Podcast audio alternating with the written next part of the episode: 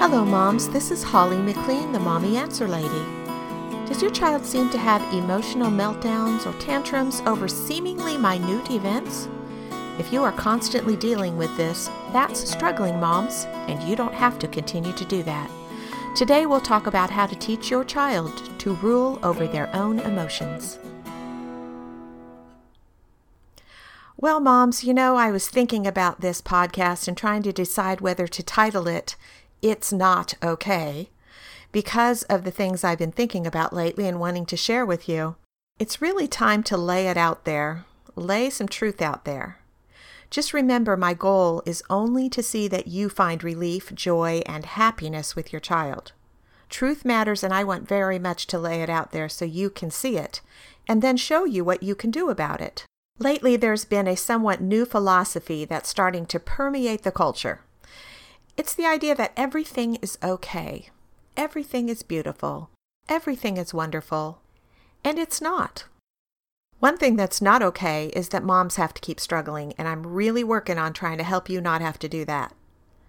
But the things that are being accepted as okay are only being accepted because to fix them would be difficult. Sometimes it's kind of difficult to even admit there's a problem. So instead of admitting there's a problem, people are starting to just say everything's okay. Now, I am going to do a podcast that's going to be uh, focusing on parental advice, bad parental advice, and how to discern good parental ad- advice from bad parental advice. There is an amazing amount of bad parental advice out there. Um, so, we're going to talk a little bit about that today just to set the stage for talking about how to help your child rule over their emotions. But something that comes to mind is the Emperor's New Clothes story. I know most of you know what that is, but basically, it's where a king um, is being conned by a couple of men who say they can make a suit of clothes for the king that uh, can only be seen by intelligent people. People who are not intelligent won't be able to see the clothes. Well, the king thinks this is wonderful, so he wants them to make the clothes for him. Uh, so they quote, make the clothes, where basically they're not making anything. And then they con him into believing that these are clothes that only intelligent people can see. And of course, the king can't see them. So he thinks, I'm not going to let anybody know that. I'm not going to say that. That would make me look bad. So I can see them and they're wonderful. And he tells everyone how wonderful they are. And of course, everybody agrees they are wonderful because they don't want to be the one that looks like they're not intelligent. So he goes out amongst the town pe- townspeople in a parade to show off his new clothes. And everybody's pretending that they can see them because they don't want to be the one that says they're uh, not intelligent by not seeing them. And in the end, it's a child who says, Hey, you're not wearing any clothes. And of course, the king is just devastated by that idea. And finally, everybody tar- starts to realize, yeah, there aren't any clothes there. So, what's the point of me telling that story? Well, the idea is I think everybody really knows there is a problem with children who have tantrums, but many people are starting to say, oh, that's okay. It's fine. It's good. In fact, when you look online about tantrums and children screaming in the store, I have found things that say if your child is screaming in the store, you're a good mom. Now, I'm not saying you're a bad mom because you're not either a good mom or a bad mom if your child is either screaming or not screaming in the store. But it certainly doesn't mean you're a good mom. It's saying again, everything's okay when it's not okay. It's not okay for your child to lose control of their emotions, whether in public or in private. So I'm going to be that child saying, you know, like the emperor's new clothes, that's not okay. Now, that doesn't mean you're a bad mom if your child is having a meltdown. No. All it means is that you don't know what to do to fix it. And you know what? I don't think it really helps a mom to say it's okay. Because in the end, then that poor mom has to keep dealing with that kind of stuff in that situation. The child also has to keep dealing with it because they're not taught how to rule over their emotions so they don't have those emotional breakdowns. So it doesn't really help anyone to say it's okay and there's no reason to deal with it and so on. It, that doesn't help anybody. It certainly doesn't help the mom or the child. And definitely the people around are not going to appreciate it inside, even if they pretend it's all fine and it's all good. It's not good. It's not okay. So let's see what we can do to help you fix it. Let's see what we can do to keep that from happening so you have relief. That's what I want for you. I want you to have relief and I want your child to have relief. Let's talk about how to do that. One of the things that society is doing to start to accept the behavior in children uh, that is not acceptable is to call it a disorder. So I went to the American Psychological Association website and looked up what the word disorder means. It means a group of symptoms involving abnormal behaviors or psychological conditions, persistent or intense distress, or a disruption of psychological functioning. So I'm getting at talking about oppositional defiant disorder. Now, moms, I hope that you will open your minds for a moment because I'm going to say some things that are rather controversial. I tend to do that sometimes, but I totally believe these with all my heart. There is one point at which I talk to you, I believe, about um, that I don't believe all the experts know what they're talking about all the time. I believe that experts have a lot of expertise and they do have a lot of good things to say. But sometimes I believe they go off track, and I believe this is one of those times. The reason it's important to point it out is because if you don't point it out, you can't fix it. If you don't lay it out there, you can't fix it. Here is the definition for oppositional defiant disorder a disorder in a child marked by defiant and disobedient behavior to authority figures. Treatment can help, but this condition can't be cured. It is chronic, can last for years or be lifelong, requires a medical diagnosis, lab tests or imaging not required. The cause of op- oppositional defiant disorder is unknown, but likely involves a combination of genetic and environmental factors.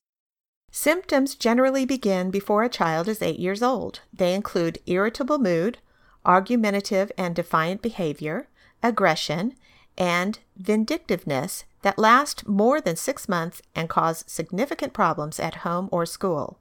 Here are some of the symptoms described. Your child throws huge tantrums when he gets home from school, and the consequences for acting out only make him more agitated. Simple reminders, like to put socks in the hamper and not on the floor, trigger aggression or meltdowns. Consequences don't work, nor do they seem to have any impact on behavior. Your child just doesn't take rules seriously. You're like a broken record. Your child hears but ignores you over and over. Your child tells little lies even after you've stressed the importance of telling the truth. Public tantrums in restaurants and checkout lines are keeping you and your family homebound. It's like your child is seeking conflict purposefully trying to ignite your anger. Your child refuses to accept blame when he does something wrong. Okay, moms, if all of this is happening, it is not a disorder that your child has. It is a relationship that is lacking in your child's life. There are things in the relationship between you, maybe your husband or the father of your child, and your child that need to be addressed. And once those relationships are mended and put in order the way they should be, this will change. Now, I am very, very aware there are going to be people who listen to this and get very angry at me. They're going to get very mad that I've brought this up and that I have said in my uneducated self that um, oppositional defiant disorder is not a disorder in the child. I know they're going to do that. And I know they're going to say all the methods they've tried haven't worked, and therefore it is a disorder, and the child is uh, has some kind of a problem. Well, I believe the child does have a problem, but it's not because they have a disorder. The problem is they have some issues in their family. They have some issues with their uh, relationship with their parents, and that has caused them to have a lot of anger and they don't know how to handle it. They don't know what to do with it, so they act out. Now, that doesn't mean they have bad parents. It doesn't mean that. They might have bad parents. I'm not saying they that it means they don't have bad parents. It, it doesn't mean one way or the other. What it probably means is the parents just don't know what to do because most parents want the best for their children, and most parents want to do whatever they can do to help their child overcome these kinds of issues. But more than likely, the parents just don't know what to do. And they certainly don't know how to help their child rule over their own emotions. Okay? And that's what we're going to talk about today. How to help your child rule over their own emotions. Because it doesn't help to say they have a disorder, so therefore there's nothing that can be done. Uh, treatment may help, but they're not going to be cured. So every time that they have a, an emotional breakdown, once they're diagnosed with ODD, well, it's just chalked up to the fact that they have ODD. Okay? They can't help it. That's just a disorder they have and and so we'll just have to let that go and continue to let them behave that way because there's nothing we can do. That's not true. There are things that can be done. There are ways to help your child rule over their emotions. Let's do that. I realize they're not saying there's no treatment, but what they're saying is there's no cure. And first of all, it's not a disorder. So when you do not define the problem correctly, I don't believe you can really fix it. The truth is that this seriously hurts my heart. Because this is not a disorder of the child, but a parenting problem. So when something like this is diagnosed, it gives the parents an excuse not to fix what they need to fix in their own parenting skills and to chalk more of the same behavior up to this disorder. And I hurt for the child and the parent who give in to this idea because they are headed for more sorrow and pain. The truth is, they need to parent differently, show love to their child more aggressively, give more personal attention, and build their relationship. Find ways to effectively change the attitude and not allow or excuse bad behavior. The anger that is being expressed when ODD is diagnosed is because of the lack of trust we have discussed in previous sessions. But the parent should not allow for the bad behavior regardless of the circumstances. Children often act aggressively when they do not know how to express themselves, when they feel as if they are not being listened to or acknowledged. Their immaturity causes them to react to neglect or disregard or criticism with anger rather than having control and thinking through these emotions. Now, there are several skills that parents need to have to help their children to deal with these emotions. The first and most important is real eye to eye communication. Your child needs to know you see them and you understand their frustrations and concerns. So you need to talk to them about the different kinds of emotions and ask them if they understand what each is and how it is expressed. We are going to have a future podcast on how to discern what's going on with your child so you'll know what methods to use at different times, but we're going to do that at a different time. But all children and adults need to have control over their emotions and not allow them to rule their behavior. You need to tell your child that they can either be in charge of their emotions or their emotions can be in charge of them. You need to explain how important it is that they have control and that their emotions do not. And of course, depending on the age of the child, how you're going to tell them this will matter. You know, if they're really small little toddlers, you have to say it in a way that they're going to understand to the extent that they can. In order for them to take control, they need to have a simple process of thought. They can use this process of thought and rely on it to make decisions about what to do when emotions begin to get out of control. So, the thing to do is to teach a child to stop, think, and respond. Stop as soon as they recognize they are becoming emotional, stop and reflect. Think what options do they have about how to respond and what are the consequences to each option? And then respond, make a choice that will be the most benefit to themselves and others. So that's what you need to teach your children stop, think, and respond.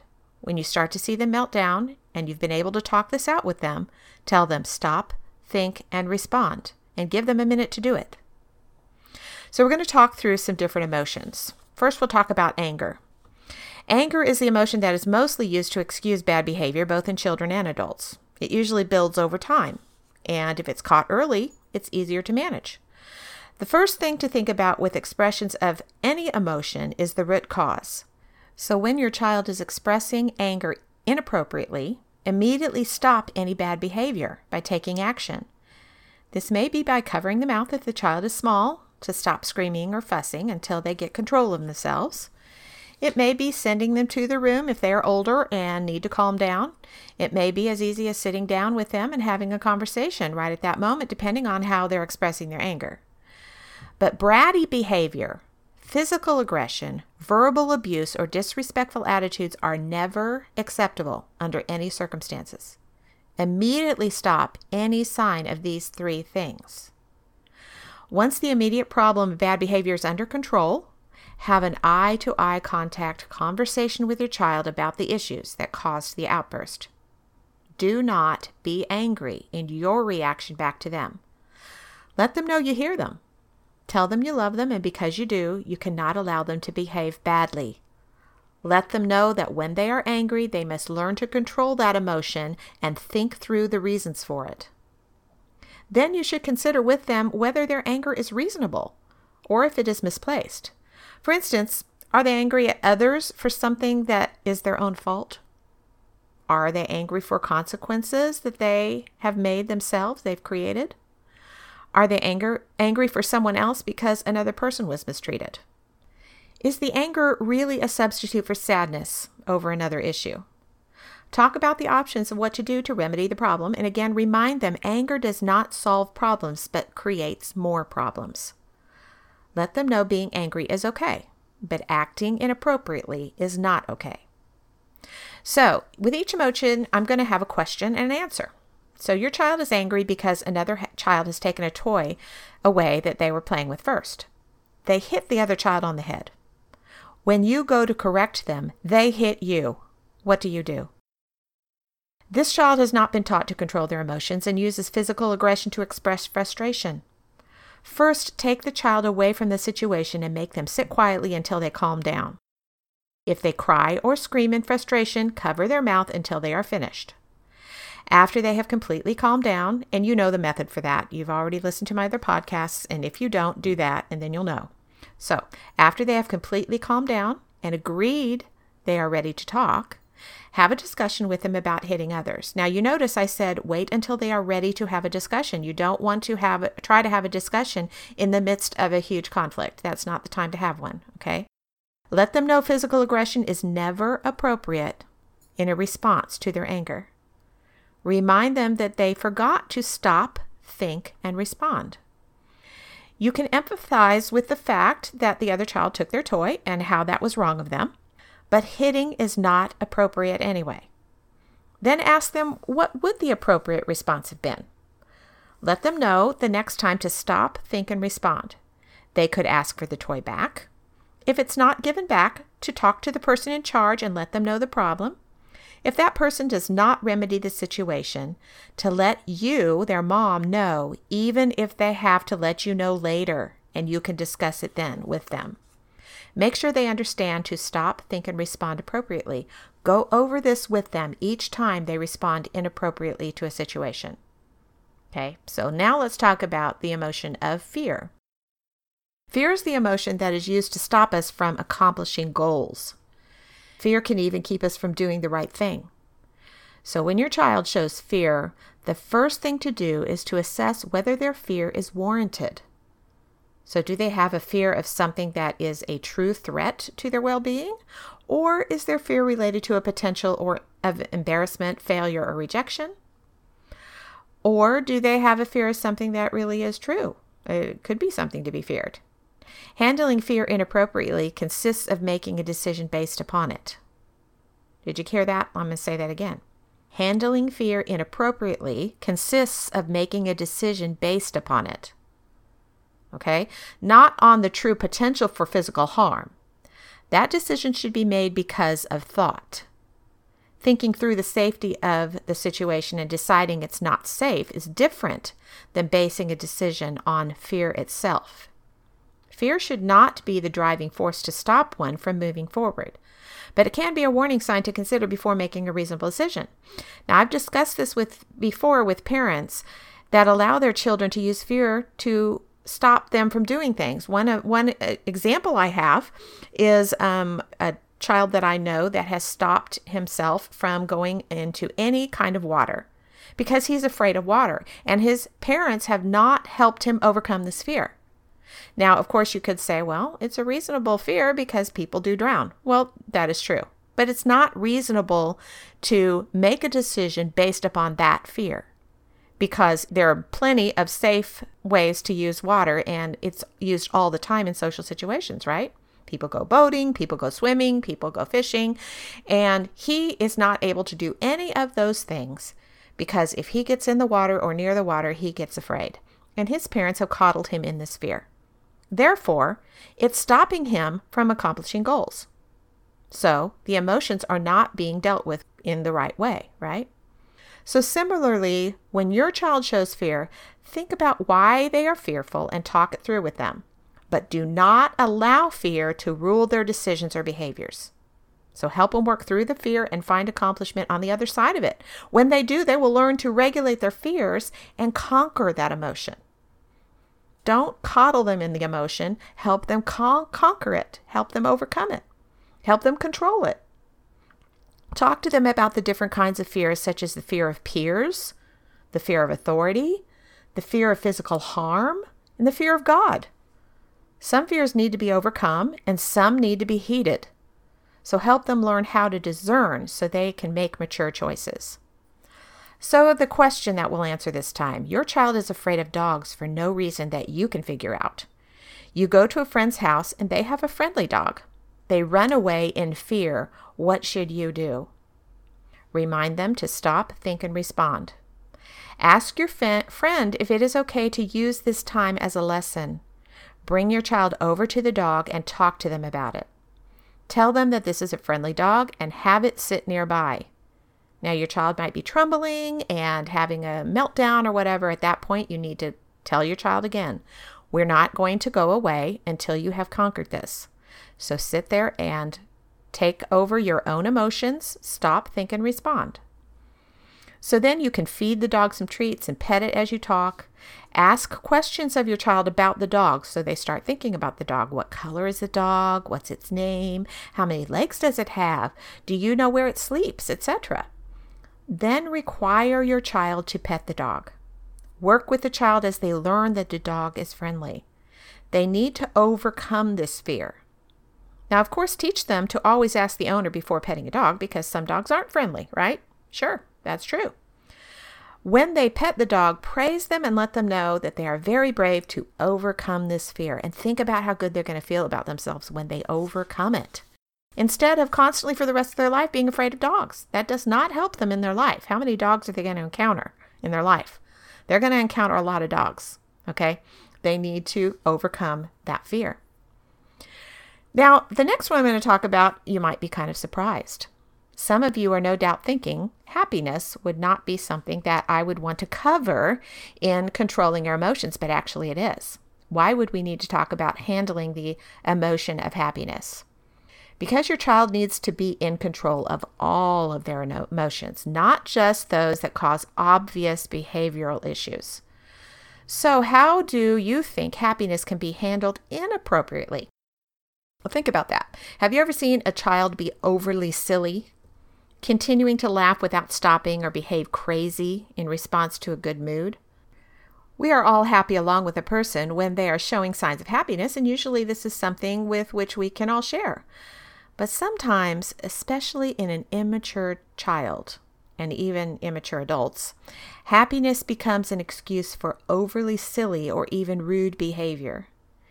In adults, it's used to excuse to drink alcohol and party all hours of the night. Is that appropriate behavior to express happiness? No, it's not. So, if you want to teach your child wisdom, they need to understand all emotions need to come under appropriate expressions. When a child is out of control, acting silly because they are having a good time, it is not uncommon for that to be irritating to the other people around them. They may be running around uncontrollably, screaming or laughing loudly while others are talking, or interrupting the activities of others because of their random expressions of happiness. A child should be able to express happiness with reasonable behavior, laughing at appropriate times with others as they tell a funny joke, jumping momentarily when they are surprised with an unexpected gift, or saying thank you with a big hug to a relative who's agreed to take them out. This is all fine and good. I have seen a grandmother reprimand a mom who was telling her child to calm down when the child was out of control with happiness. Jumping about, laughing loudly, and running around acting silly in the midst of others who were trying to have a conversation. The mother recognized the child was out of control because of something they were going to be able to do later, but the grandmother said they are just happy. They should be allowed to express themselves. No, they should not be allowed to express themselves when those expressions are at the expense of everyone around them. And they should learn to appropriately control themselves when they feel happy, as well as when they feel sad or angry. So, if your child is expressing happiness by being overly silly or obnoxious, let them know that you are very glad they are feeling good, but they must not lose control of their behavior. Let them know appropriate ways to express themselves, and when they are out of line, stop them. So here's the question You have a friend and their child over to play for a play date, and their children are acting overly silly, their children, running around inside your house. They're screaming and laughing so loudly that it is piercing the ears of others. You start to correct your child, and your friend says, Don't worry, they're just having fun. What do you do? Well, of course, you can tell your friend to listen to the Mommy Answer Lady podcasts, and that will solve the problem.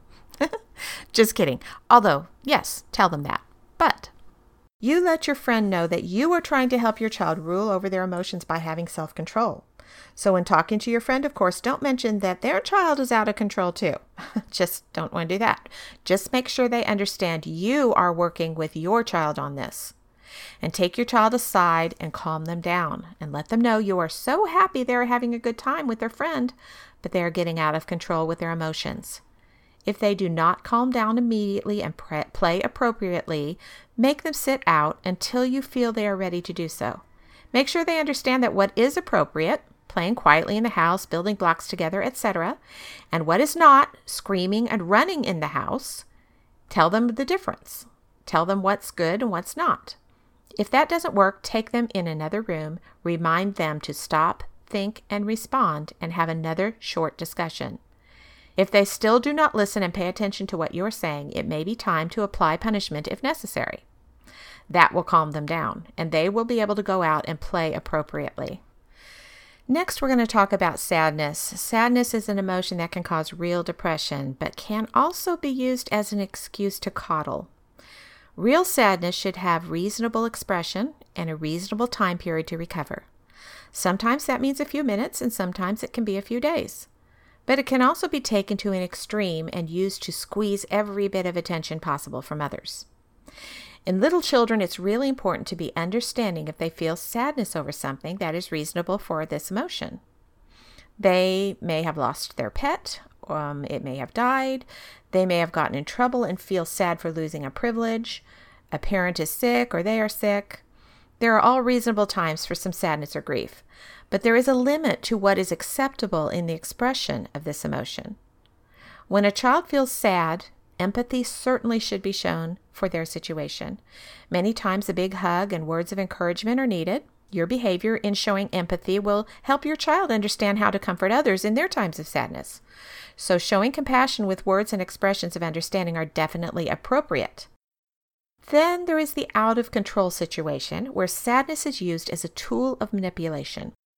When a child falls down and scrapes their knee, what is an appropriate response to the sadness and emotion shown? Have you seen a child milk that for everything it's worth? Have you seen a parent overly comfort a child as they scream in agony over a scratch that is not even visible to the naked eye? Seriously, this is a time when a child needs to learn to control themselves. If they are really hurt, crying is appro- appropriate, but screaming and continually scratching at others for attention is not. Crying as you comfort them from a true injury is fine, but helping them to cope by telling them to calm down and think through what to do to fix the problem is a good lesson. If they are milking the situation and it is clear that they are not really injured but just upset for falling down, it should be treated as any other time when they are behaving badly. Have them stop, think, respond. Then, if they do not behave appropriately, have them sit out of playtime until they get control of themselves. When they have gained control of themselves, have a short conversation with them about how to appropriately express sadness. One great lesson to a small child is to let them know happiness is a choice. If they choose sadness, they will be sad. Something I often did with my small children was to tell them to go to the room until they had a happy spirit.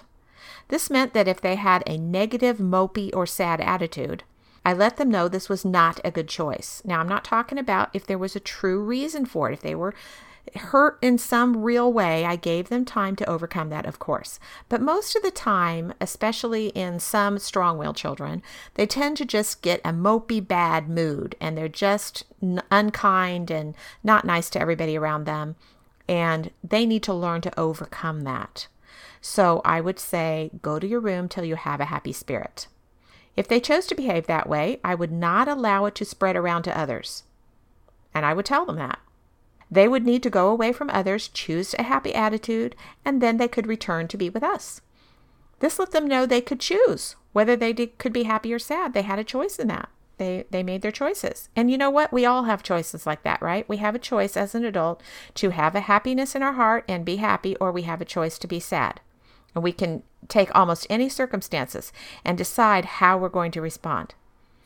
So here's the question your child has a special toy they sleep with every night. They left it at a friend's house across town and it's time for bed. Your child is ready to have a breakdown because they don't have their toy. Do you call the friend's mother and ask if you can go pick it up? What do you do? Answer. You remind them to stop, think, and respond. What are the responses they can give to not getting what they want right now? What are the outcomes of those responses?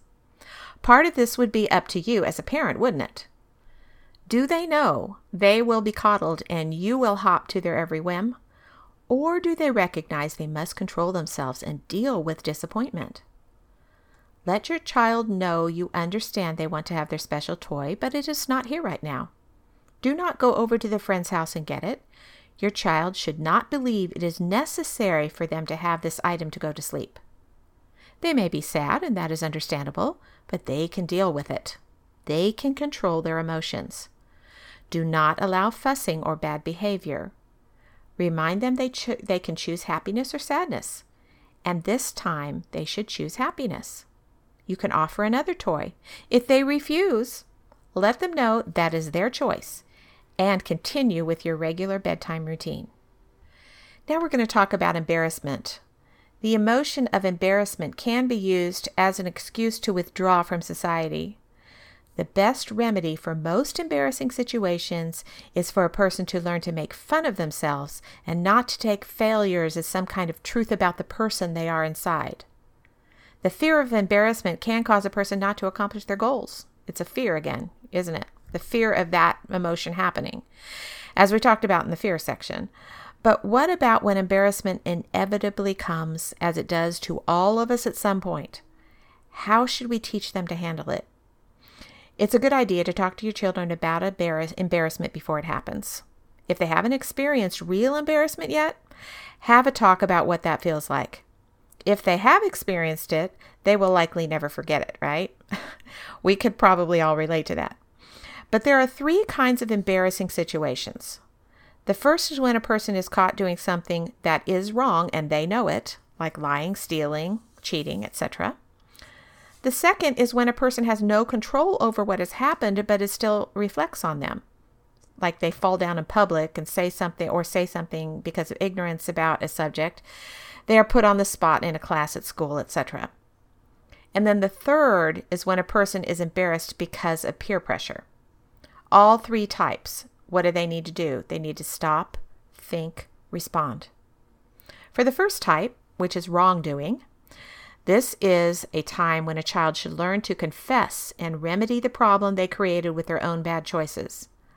Let them know the embarrassment they feel is a consequence of the bad behavior and to cherish it as a lesson they can take with them through life to remind them to do the right thing and to teach others of what happened to them when they made that mistake. Help them to see this emotion under these circumstances as a gift. Let them know the quicker they confess the truth and accept the consequences, the sooner it will go away and the gift of the lesson will be learned and there for them for the rest of their life. For the second type, which is the no control over their circumstances embarrassment, this is a time when an explanation may be warranted, but there is also a time to just take in the circumstances and laugh along with everyone else. So they may, you know, want to explain it, but just laugh along. We all have shortcomings, are ignorant about some things, and even have no control over what happens to us at times. When your child has a good self image, they can usually get through this kind of embarrassment without any lasting issues. Help them to understand this kind of embarrassment can be handled by making light of yourself, and instead of allowing others to make fun of you, join them in the fun and make fun of yourself. So the third type is peer pressure. This is when a child needs to know that embarrassment is an inappropriate emotion to allow into their heart under these circumstances. It may happen, but they need to overcome it immediately. They need to stop, think, and respond. Help them to think through what is going on to learn that standing up for what is right should warrant a response of sadness for their friends that want to do something wrong, and pride in oneself and in their relationship with the Lord that would give them a sense of purpose and accomplishment to overcome peer pressure. Warn them about this kind of embarrassment, and then when it comes, it is a warning sign to them that they need to strengthen their relationship with God and you, and rely on Him and you. Ask them to tell you whenever they feel pressured and embarrassed to stand up for what is right so you can support them in accomplishing that goal. Also, discuss choosing friends that would not put them in a position like that in the first place. So, the question is Your child comes home from school and complains that he doesn't know his multiplication tables when asked by his teacher in front of the whole class. He was put on the spot and embarrassed, and the other children laughed at him. He knew he needed to learn them, but he kept putting it off. What do you do? Talk to him about his embarrassment and empathize that he must have been in a difficult situation. Remind him, though, that it is a consequence of him procrastinating his study time. Stop at the moment of embarrassment.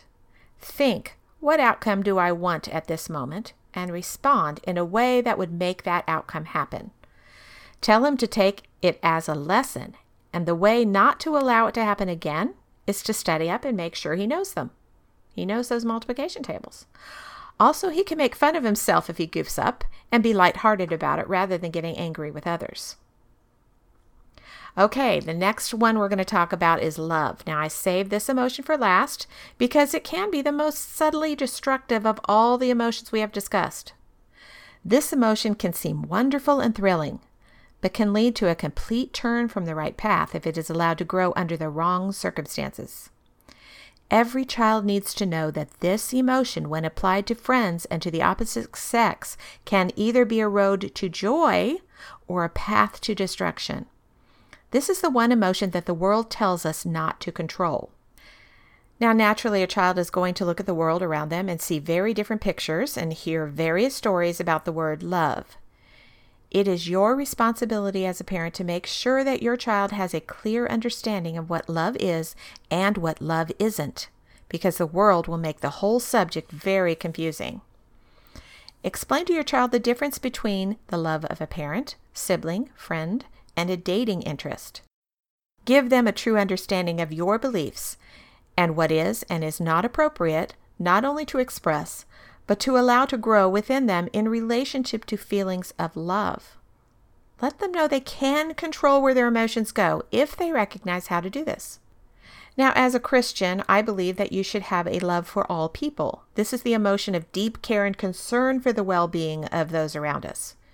Now, if you are a Christian, you might want to explain this kind of love to your children, and even if you're not, you probably still want them to have that kind of uh, love for others. Tell them it is different than the kind of emotion they can start to feel for a friend and the loyalty that can come about with that kind of, of relationship or that of a dating interest. Tell them that love for all people is different than those personal ones. Parents need to warn their children of the dangers of uncontrolled passions towards the opposite sex. Dwelling on these feelings and allowing them to grow can cause chaos in their lives, drama with their friends, and distractions from those things that they could be focusing on as young people. Commonly discuss these things with your children. Tell them they are in control and not to lose control by letting their emotions get the better of them. Remind them that there is a time and a purpose for everything while they are young and in school, allowing their emotions to focus on someone of the opposite sex isn't wise. Naturally, they're going to see boys and girls that interest them because of the hormones going on in their bodies as they get older. But this is a time to have self control and form friendships, not to move into deep relationships that can lead to bad decisions. If they learn to control the other emotions we've discussed, they can also learn to control this one and to use it in the right way later in their lives when the time is appropriate. Tell them when they start to feel romantically towards someone of the opposite sex to stop, think, and respond.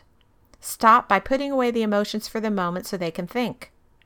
Think, where is this emotion leading and what possible outcomes could it have? And respond with wisdom and understanding of the place they are in their life at this point and that relationships always move. Now, you might not understand what I mean by relationships always move.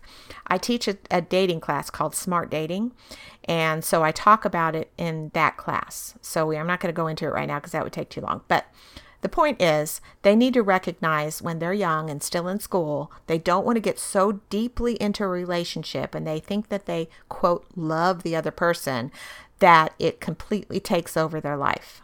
Okay, this isn't the right thing for them to do. It's not what's best for them. So the question is you find a love note in your child's pocket, it's from a fellow fifth grader. So your child's in fifth grade. What do you do? What if it's from a fellow 10th grader? Answer. Let your child know you found the note and ask them for an explanation. Do not be angry or show your deep concern just yet. Discuss how getting into relationships at this age, either one, is not really appropriate or best for them. There will be plenty of time for romance when they are past their education and ready to seek a marriage partner. Right now, focus on friendships. Remind them to keep their emotions in check. Tell them they need to break off this relationship as far as romance goes and make sure the other young person realizes there will be no romance at this point in their life. We're talking fifth grade, okay? Maybe when they're in 10th grade, you may have a different idea about this, although I still say, say it's not time for romance in their life just yet. If necessary, and depending on the seriousness of the note and their answers, you may need to discuss ways of keeping the relationship from going any further. There are a lot of variables to this. I understand that. The conclusion your children need to clearly understand they must be the driver when it comes to their emotions and not a passenger. They have to take control over the aspects of their lives that because this will affect everything. Their emotions, if they let them go, will affect every part of their lives, and they need to be in control of their lives. So, you know what? Teach them how to do that. So, for you moms who are having younger toddlers who have tantrums and really lose control of themselves and so on, uh, the if you haven't listened to how to take charge, be the mom, how to take charge, that podcast, I really suggest you listen to that podcast, that particular one. That will help you understand what you can do in practical ways to help your young children take control of their emotions. Well, uh, this has been a really long one. Wow. It's like in 40 some odd minutes that this podcast has gone on. I had no idea it would be that long. Although there's a lot of emotions to talk about, isn't there? There's a lot of things about emotions to talk about. So I'm really glad I was able to uh, be able to be with you today. I appreciate so much all of you who are listening. I want you to know I am available for you if you want to ask me a question or you have a question about anything I've said or you have a particular question. I do have people that um, get a hold of me uh, for specific issues with their children's behavior, and I'm happy to do what I can to help them through uh, misbehaviors and so on. Um, so if you have a question, you can write me at holly at mommyanswerlady.com. I'm also, these podcasts are available and articles are available on my website at mommyanswerlady.com. I hope you'll visit it. I'm also getting on Twitter. I have a Facebook. I'd love for you to join, uh, to follow, do whatever depending on the situation. I just love to have you all be a part of um, the Mommy Answer Lady. Also, if you are listening to these podcasts, I hope that you are gaining something from them. I hope they're helping you. And I ask that you would please share them with others. I want to help as many moms as I can. So until next time, remember, moms, you can do this.